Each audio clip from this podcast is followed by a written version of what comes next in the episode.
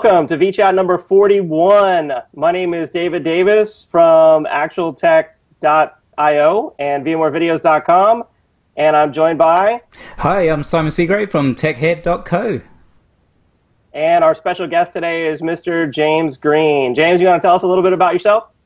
Yeah, hey there. Uh, glad to be here. I'm uh, also blogging over at actualtech.io, uh, and I blog on some non tech related things over at my personal blog, jdgreen.io. Uh, and you can find me on Twitter at jdgreen. Awesome, awesome. Yeah, thanks so much for joining us. Um, James is also a multi-year vExpert, um, a, a, VMware, you know, a, a admin, consultant, uh, you know, for many years. Um, I know you have a strong consulting background. Is that right, James? That is true. Uh, did quite a bit of architecture consulting. Um, and I was on the customer side for a while before that as well. Awesome, awesome. So today's topic is VMware's flings from the VMware Labs website. Um, we wanted to, you know, we're excited to have James on because James has written a number of articles, um, or I should say, one article is about to come out, and there's more on the way. Uh, is that right, James? Yeah, that's true. I, I, have written a few in the last couple of years. I, I don't know, but I did. I just wrote one uh, recently, which is why they're kind of top of mind for me right now. Absolutely, yeah, yeah. On the topic of VMware's Flings and the, and the cool free tools, you know, from VMware's Labs. Um, before we jump into that topic, you know, the news that's on my mind uh, that came out recently is the vBlog uh, results from 2016, the voting. So, you know, Simon um, what, what do you think? What do you think of the vBlog results? Yeah, yeah, really good. I mean, uh, full credit to Eric again. Uh, a lot of work, obviously, involved with that. Um, yeah, interesting. Less less votes than last year. I think that Eric was saying there was 2,200 last year, 1,600 this year. So that's that's it's it's, it's a little bit of a drop, but not not too many. Um, yeah, a lot of great. Uh, um, blog posts out there that have been submitted.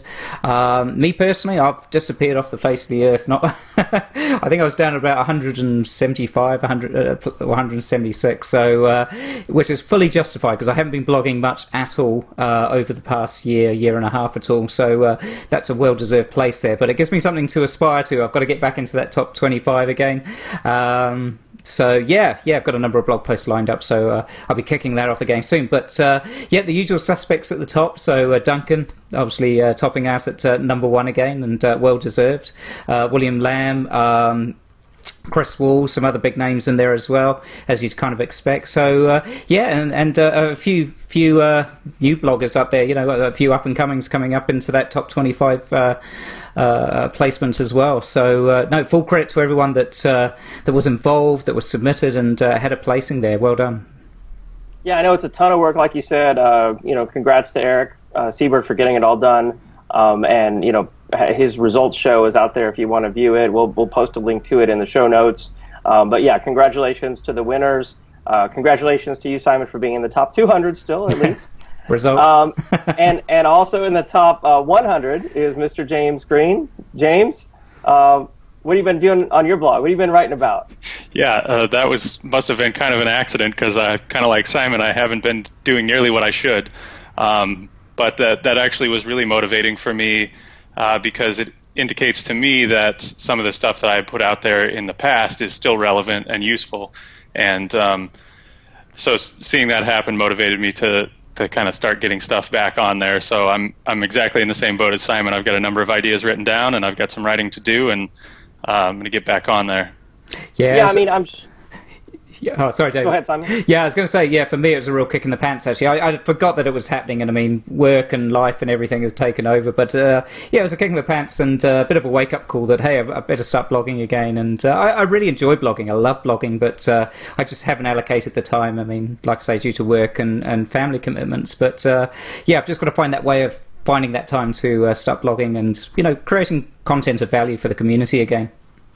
Yeah, I mean, I'm sure some of the other things that you guys have done. Um, you know, uh, James, you know, wrote a book.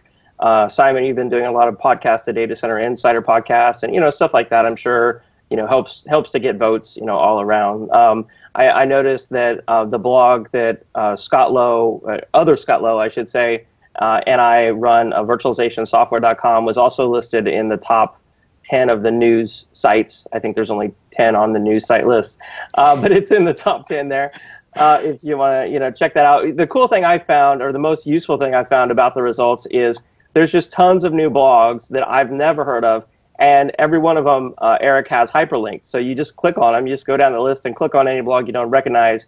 You can, you know, read their content, you know, check out the About Me page and learn about, you know, all these new bloggers, you know, in the industry. So I think the list is a very, um, you know, useful resource, you know, in, in that sense. Um, so, I mean, I guess with that, let's go ahead and jump on to our next topic, our main topic for today's show, which is VMware's uh, flings. Um, I, I, did a, sh- uh, a podcast and a VMworld, uh, you know, session back around 2010, I guess it was, um, with uh, Kenny Coleman. Maybe it was 2011 with Kenny Coleman uh, and I, where we talked talked about the top uh, free tools. And I know Kenny Coleman has a great list of you know top tools, and many of those tools uh, are from VMware's labs. And many of the tools we talked about back then, some of them have been deprecated, uh, some of them are still there. Um, but James, being our, our expert, you know, on VMware Labs uh, for today, um, James, why don't you tell us about you know some of the tools you've written about and, and the ones you found most useful? Yeah, sure. Well, I um, like you a couple years ago gave a um, I think it was one of the vBrownBag Tech Talks about free tools, and I know at least one or two of these uh, that I'm going to mention made the list there. And so, uh, one of the things that is really helpful to me is that I can always count on these to be around. Um, if they are needing to be updated because of new versions of vSphere or whatever, I know they're typically are getting updated. Um, and so some of these I've been using for a long time.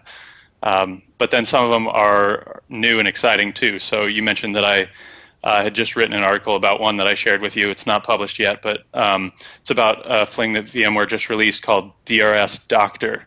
And the idea is uh, traditionally, DRS has been a little bit opaque in the way that it uh, shares with you the way that it's making decisions. So DRS um, moves virtual machines around within your cluster to make sure your cluster is balanced it hasn't always done a great job of telling you why it decided to do that. Uh, and so the purpose of DRS Doctor is to kind of analyze the log files that DRS is generating anyway, but are pretty cryptic, um, and turn them into something that's easy for you to look at as the administrator and understand why DRS did what it did. So uh, the big use case for that is a lot of times when you're dealing with um, some some weird DRS behavior, you got to open a support ticket and dump out these uh, DRS logs and send them to support and have it analyzed. And this will allow administrators to triage some of that kind of stuff on their own. And um, it's also just useful for I think planning purposes, and it's really interesting to me just to see, uh, you know, these are the metrics that that play into it and why DRS is doing what it's doing. Yeah, so by the sense by the sense of it, there, James, it's, it's, so if I've got this right, it uh, creates all like a, uh, a dump of a log file, does it? So, it, uh, so it consolidates all that information into a single place and then analyzes it from there.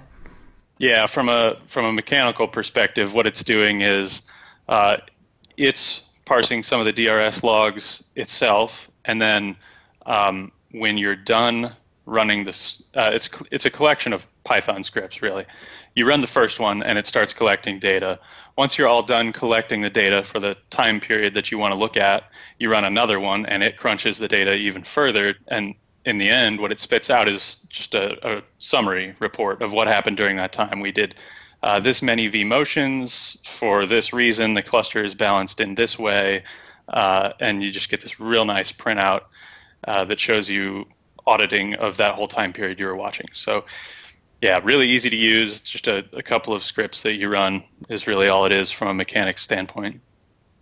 So it's not a GUI tool; it's a command line tool. Is that right? It is. It is a command line tool. Uh, and when I was uh, playing around with it to uh, do this write up, I actually had quite a bit of trouble. But it didn't have anything to do with the fling. It had to do with the fact that um, I'm an OS X user, and uh, when you install a particular version of OS X, it comes bundled with Python, and sometimes that's a different version than the one you want to use. I had a bunch of conflicts with that. So, interestingly, as is uh, almost never the case in my life, I moved over to Windows and it worked right. So, that shocked me a little bit. so it works, works best yeah. on Windows or Linux uh, to get it installed. You need a, right. some specific versions of Python, um, and then you download the Fling and, and run these command line tools. Yep. So um, definitely check out that uh, how-to article when it comes out. Um, but with a little bit of advice that's in that article, it really should take five minutes to get up and running. It's it's uh, I don't know if trivial is taking it too far, but it's it's very simple to do. Uh, that's that's brilliant because I, I remember back in the day when I was an administrator trying to get the uh, the DRS uh, log files, the, the um, DRM dump log files. Is that right? Yeah.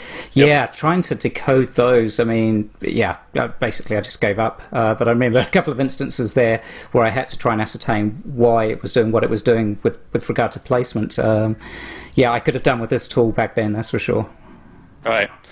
Um, well, let's talk about a different one. So this is not always necessary anymore, but there's a fling out there called the ESXi Embedded Host Client. Um, this is something we've been waiting for for a long time and is actually now a part of vSphere 6. So if you're up to date on vSphere, it's not an issue anymore. But uh, you know, in a lot of environments, that's not the case for various reasons. It's uh, some sort of homegrown application that's keeping them from upgrading or a compliance thing or budget or whatever it is. There's a lot of people not running vSphere 6.0 yet. And uh, the purpose of this Fling is to provide a web-based UI for managing an ESX host.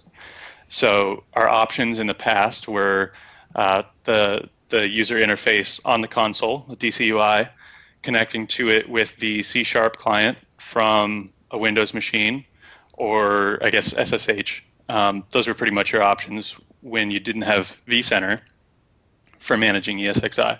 Well, this adds uh, a fourth option to that list, which is you get a web browser interface where you can do everything you would do from the DCUI, you know, IP it, um, enable, disable SSH, uh, rename it, those kinds of things.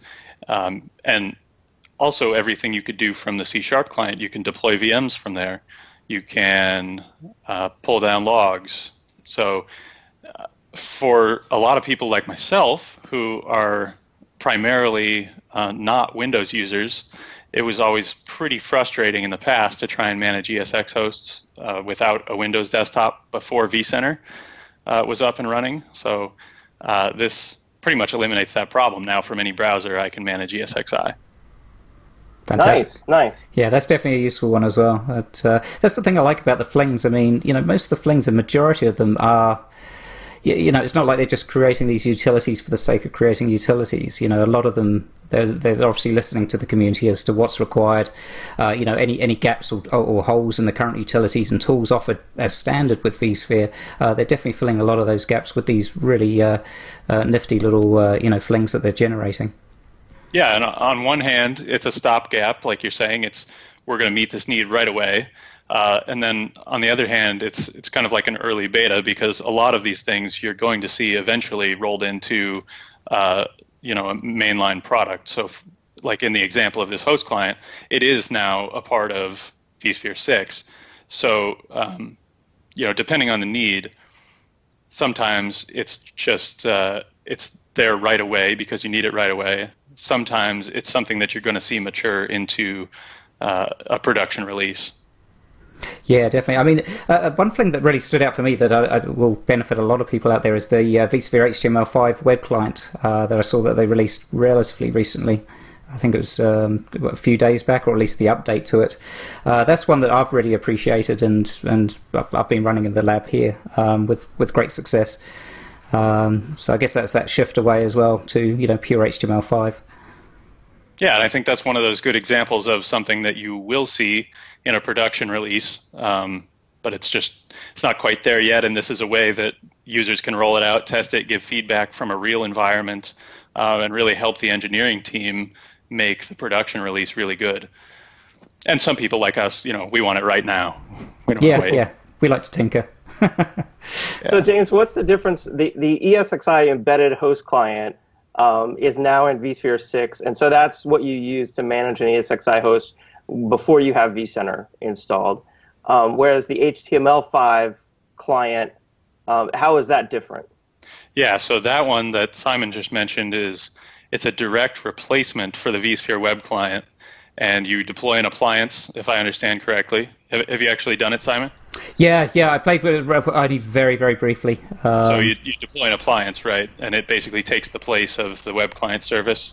Yeah, yeah, similar to the last one from memory. Yeah, yes. So and so this is um, on the vCenter side of things, uh, rather than the ESXi embedded host client is just strictly for managing a single vSphere host, and it runs on that host. The HTML5 web client is for uh, v, uh, for vCenter. So you need vCenter to use the HTML5 client, correct? I believe so. Is that your understanding too, Simon? Uh, I believe so. Well, you normally, it, from memory, uh, yeah, you get it as, a, as, an OVA and just release it. You know, just deploy it as an OVA. Um, but yeah, from memory, I do. It's got to cut down, as you can imagine, with an early release like this. It's got a cut down version of the uh, the, the, functions and functionality of, of what you can use. Um, uh, actually, let's have a look. Let's see if I can bring something up here. Um, yeah, yeah, I read that there's still some functionality that's missing, um, but I'm sure they'll address that. Yeah, like VM VM migrations, for example, is they're only doing that to a host at the moment. Creating a VM on a host is currently limited, um, but it's it's good. I mean, they they, they preface this with uh, you know with the thing that it's it's a fling, it's not fully complete yet, you know, but try it out, kick the tires on it, and you know give us feedback, which which which I think is really good.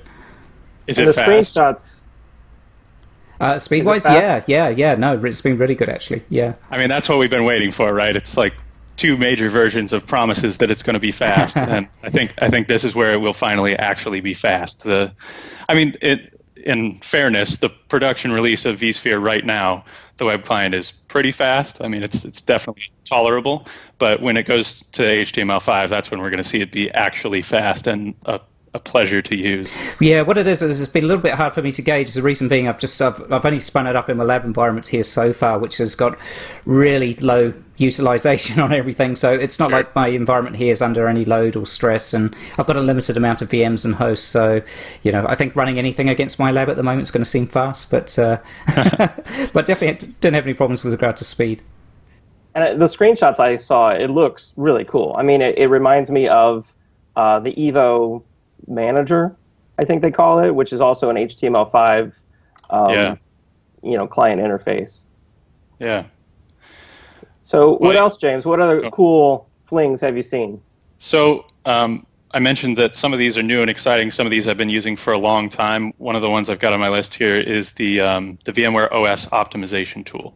So I've been using this fling for years, and its purpose is to help you optimize what's going typically you could use it for other reasons, but typically what's going to be a gold image for a desktop pool or maybe to to customize your server template.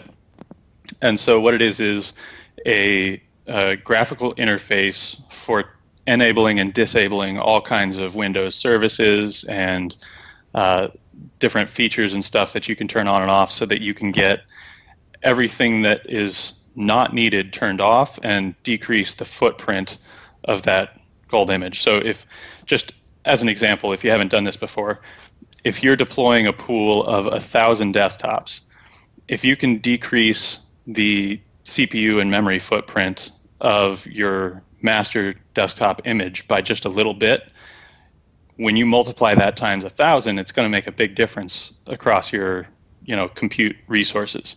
So this tool is really helpful in paring down the last few little pieces that you might not have gotten to to make it that much more efficient. And uh, the last time I used it, it works on um, XP. God, you're God forbid you're still deploying XP. Um, Windows 7, 8. Um, I haven't seen if it's been updated for 10 or not. Uh, and then you could use it on Server 2008, probably 2012 at this point. So any Windows OS you're trying to customize, and I can't remember. I thought maybe I even read something about uh, they were maybe looking at adding Linux in there. I'm not sure.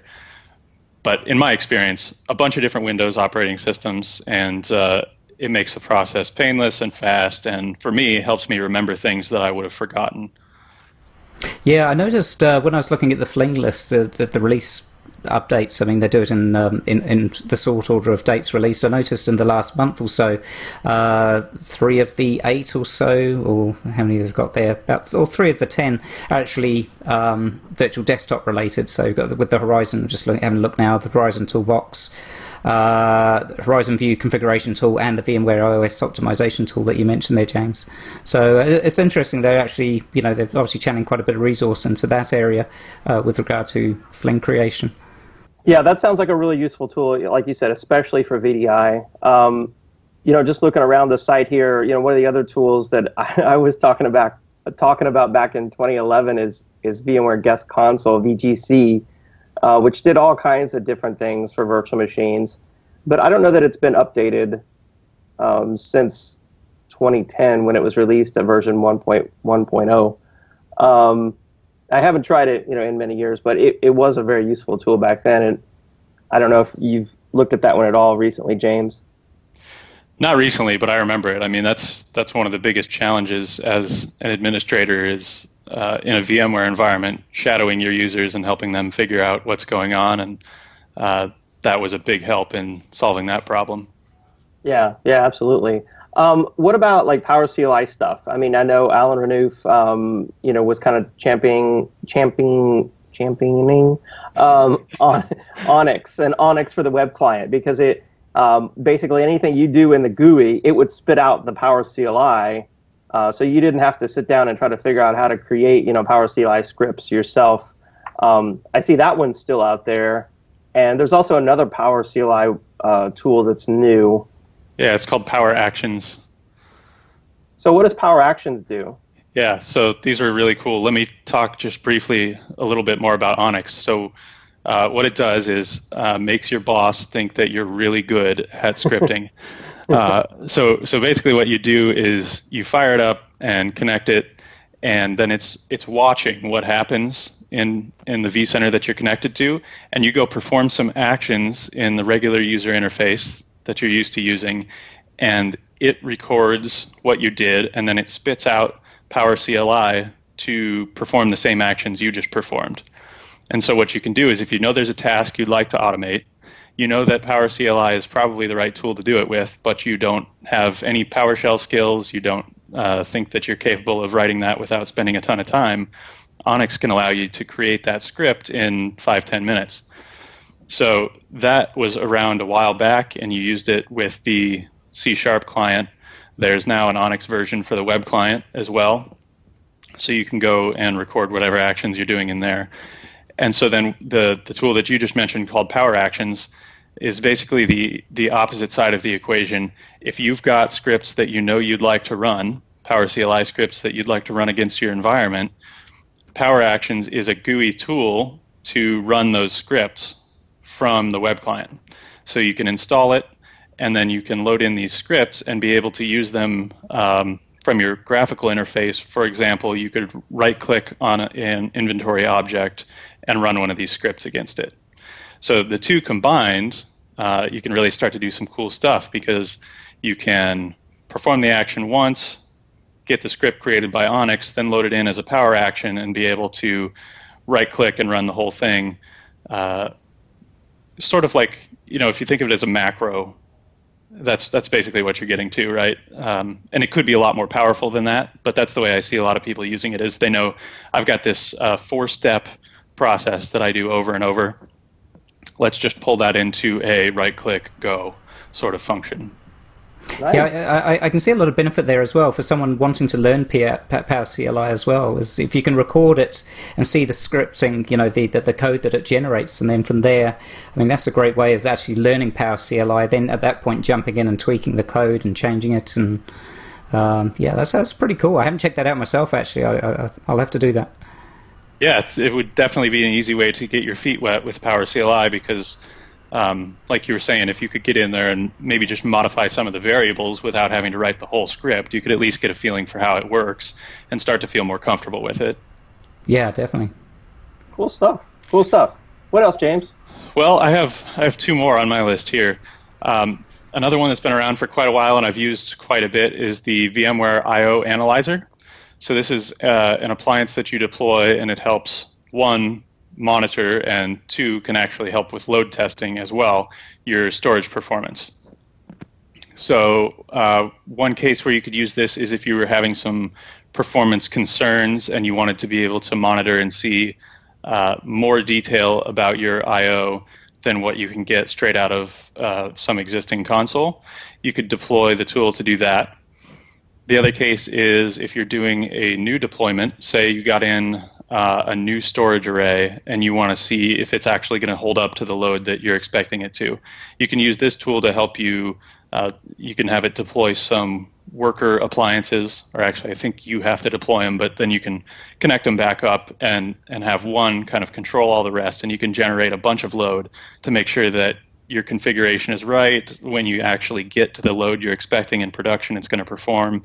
Uh, and it gives you some really nice charts and stuff when it's done running that you can go and take back to the people who are going to ask the hard questions and say, you know, here we go, we tested it, it did what it's supposed to do just like any uh, workload tests, obviously you have to be a little bit careful about how you configure it and make sure that you're simulating real workloads. But if I'm not mistaken, uh, it can even help do that. Um, I seem to remember, it's been a while since I ran it, but I seem to remember that you can actually capture some um, production workload and then replay that as well, which would be really neat in helping you kind of qualify a new deployment because you could say, this is the exact workload that's been running in production. Here's how it runs on the new system. That's brilliant. So you could get a good insight into the before and after without even doing the migration from the, you know, right. the old environment across I, to the new one. Yeah. I hope I'm not overpromising. I seem to remember it does that, but I'm not 100% sure. I mean, even um, if it doesn't, I mean, it's still really cool to be able to, you know, show your boss, hey, you know, we installed Flash Cache or whatever it is, and we increased performance by 20%. Right. Um, or you know, we hey, we tested these two different SAN arrays, and this one performed 30% better than the other one. You know, um, having those kind of metrics to really help you make a decision is so much better than just saying the next morning, yeah, it kind of feels faster. I think it's faster. You know. Yeah, yeah. I mean, in a real world example, I had a customer who uh, was looking to buy a new hybrid array. They weren't sure which one was the right one for them, so we looked at a bunch of things that had to do with not necessarily performance, manageability, supportability, and some of that kind of stuff. But when it came down to just performance, we actually got one of each in, and I used this tool to run the same thing against both and see which one handled it better. And uh, they were able to see there on paper that one did 10% better than the other one did, uh, handling the same workload. So, and that helped them. Uh, wasn't the only thing, but that helped them make their decision on which array they were going to buy. Very cool. Nice. So, well, I've got one one more, and this is uh, also in the category of you may not need this anymore, but some people do. They released a fling called VMware Tools for Nested ESXi. So in my case, uh, for two or three years, my lab setup was that I had one um, big white box that I stuffed as much RAM and disk and CPU as I could buy consumer stuff into this one machine, and then I ran a copy of VMware Workstation and virtualized ESX hosts inside of there. And I was forever frustrated by the fact that I could not get those things to behave, especially when I tried to automate it. So, um, let's say I had to reboot the machine, the the host machine well, I don't want to just haul off and reboot the machine without shutting down ESXi. Uh, but there's th- three or four nested ESXi hosts, and then a bunch of VMs running on those nested ESXi hosts. And I would I would have liked to be able to script the shutdown of all of that stuff, so I could shut it down gracefully before I shut down or reboot the host machine. Well, for regular guest VMs, that's no problem but there was never a way until this fling to do that for ESXi. So essentially what this does is you install it, it's a VIB that you install on the host, and then you have some of the normal guest VM controls for ESXi that you would have for a Windows operating system or Linux or what have you. And so that allowed me to script the shutdown of my entire nested lab environment so I could do something, you know, patches or whatever on the host machine. Um, I say that's not needed anymore because they have, just like the uh, embedded host client, they've baked that into vSphere at this point. At least that's my understanding, and I, I don't believe you need this anymore. So now you should be able to run nested vSphere 6 uh, and use guest OS controls and be just fine. Yeah, it's just silly, silly little things as well, like time synchronization with the ESXi host as well. Um, yeah. You know, little things like that. It depends how you've got your machine set up, whether it's going syncing back to a domain controller or not. But I guess it depends on your environment. But little things like that, just it, it all helps, doesn't it? Especially for any sort of time sensitive or, or, you know services that need to be in synchronization. Um, awesome, awesome. Well, very cool list, James. Um, we'll have all these tools in the show notes. Of course, they're all found at labs.vmware.com/flings. Um, this has been a great episode of vChat. Well, uh, thanks so much for being on with us today, James. Thanks yeah. for having me, guys. Yeah, well, j- just one thing before we go, actually, I just want to ask James something. So, James, you mentioned there you used to we, we, we love talking about home labs on this on, on vChat, right? And you, you mentioned there at the time you were running a single sort of consumer white box fully loaded. Uh, you made it made it sound like perhaps you're not doing that now, and I'm just wondering what what are your thoughts? What, what's your lab looking like these days? What you know, what's your preference? Yeah, um, I at the time, the most I could get stuffed in there was 32 gigs of RAM uh, and like a top of the line i7, right? Uh, and that really just wasn't enough for some of the stuff that I was wanting to test, especially as I was getting into testing, like, say, NSX for all the appliances that you need to virtualize network functions. I just I needed more capacity. So I actually wound up going out and buying some retired um, R610s from a a data center somewhere that was pulling them out. And so uh, at this point, I run three R610s in a vSAN cluster. So I've got uh, a couple of consumer SSDs in each, and then a couple of consumer one terabyte hard drives in each. Um, and I'm running vSphere 6, 6.0 Update 2, and vSAN.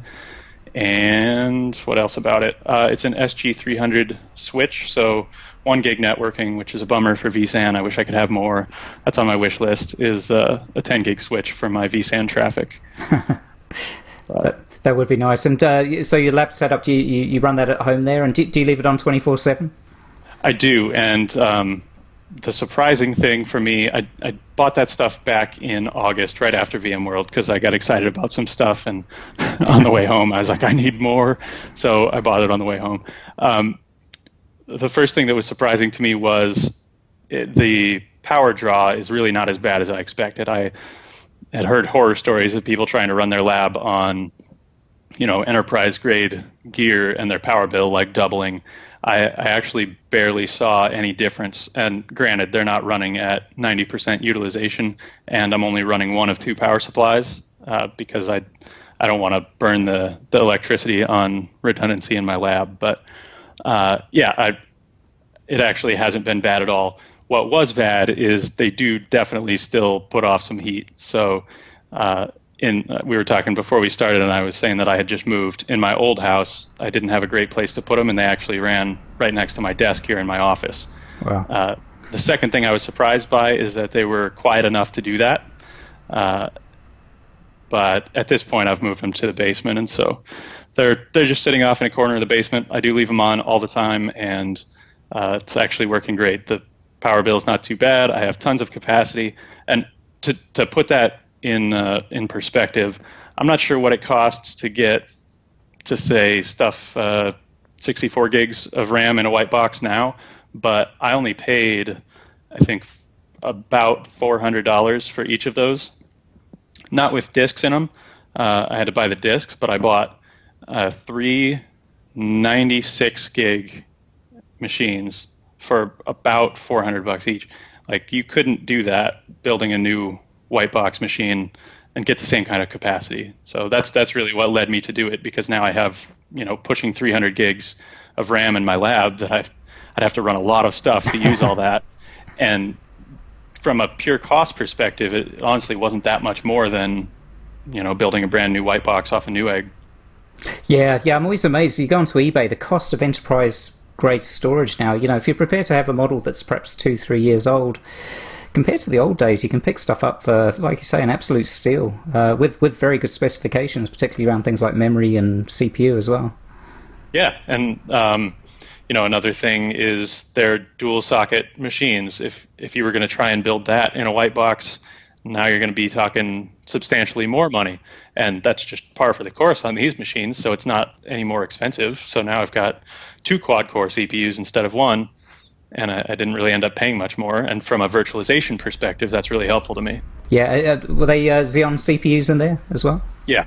Mm-hmm. Oh, brilliant. Brilliant. 2650s or something. Wow. Very nice. So yeah, yeah. it's it's the the one downside I would say about doing that. in a lot of ways, it's really nice. The one downside is it's kind of a lot to deal with when you need to say. I've been doing a lot of work on the new house that we moved into, for example, and I need to kill the power to the house so I can work on some electrical fixtures. Well, now I've got like a half a rack full of enterprise gear, and I need to bring it all down in a way that's not going to break it all, right? Yeah. And so it becomes a, like a literal maintenance window where I got to go get all this stuff shut down and everything. Where when I was running my white box setup, it was super easy to bring it up and down. Um, and the same goes for when something goes wrong. Um, if one of my nested ESX hosts tipped over and I couldn't, you know, get it to do what I want, I just shoot it and build a new one real fast, and that's no problem when one of these ESX hosts is having a problem, now I actually have to worry about: Am I having a hardware failure here? Uh, you know, is it firmware issues? It just, in one way, it's really really nice. In another way, it kind of puts some overhead in my lab that you wouldn't have to have, and kind of makes working in the lab a little bit more hectic than I think a lot of labs. Well, it gives you that real world feel a little bit more, doesn't it? So when you go out to a client site, you've got to do this. You're a little bit, a uh, little bit more finely tuned, as it were, I guess. Yeah, that that was my primary driver for doing it. Actually, is um, besides the capacity thing, it's like I want to be able to test things just like I'm going to test it in production. Um, perfect example of that is probably two two years ago. Uh, Infinio had a new release, and I wanted to test it out. But when I tried to run it in my nested lab, just because of the the way it was configured and the way Infinio does the accelerator does what it does, I it would not work. Um, situations like that motivated me to build a home lab that looks and feels like production, so that I can test things in a relevant way. Yeah, yeah, great, great points, James. Um, I mean, I, have been running uh, my lab in VMware Fusion on an iMac that has 32 gigs, and I'm I'm pressed for RAM all the time right. uh, to do you know so many things like um, I mean even vSAN and vRealize operations. I mean when you deploy vROps, it I think the default is like 12, 12 gigs of 16 RAM. Or, even I think is it 16 maybe yeah. I, I mean say. that's half the RAM on my on my iMac. You know it's crazy. Yeah. So yeah, having more RAM and getting it cheaply, I think is is a very very smart move.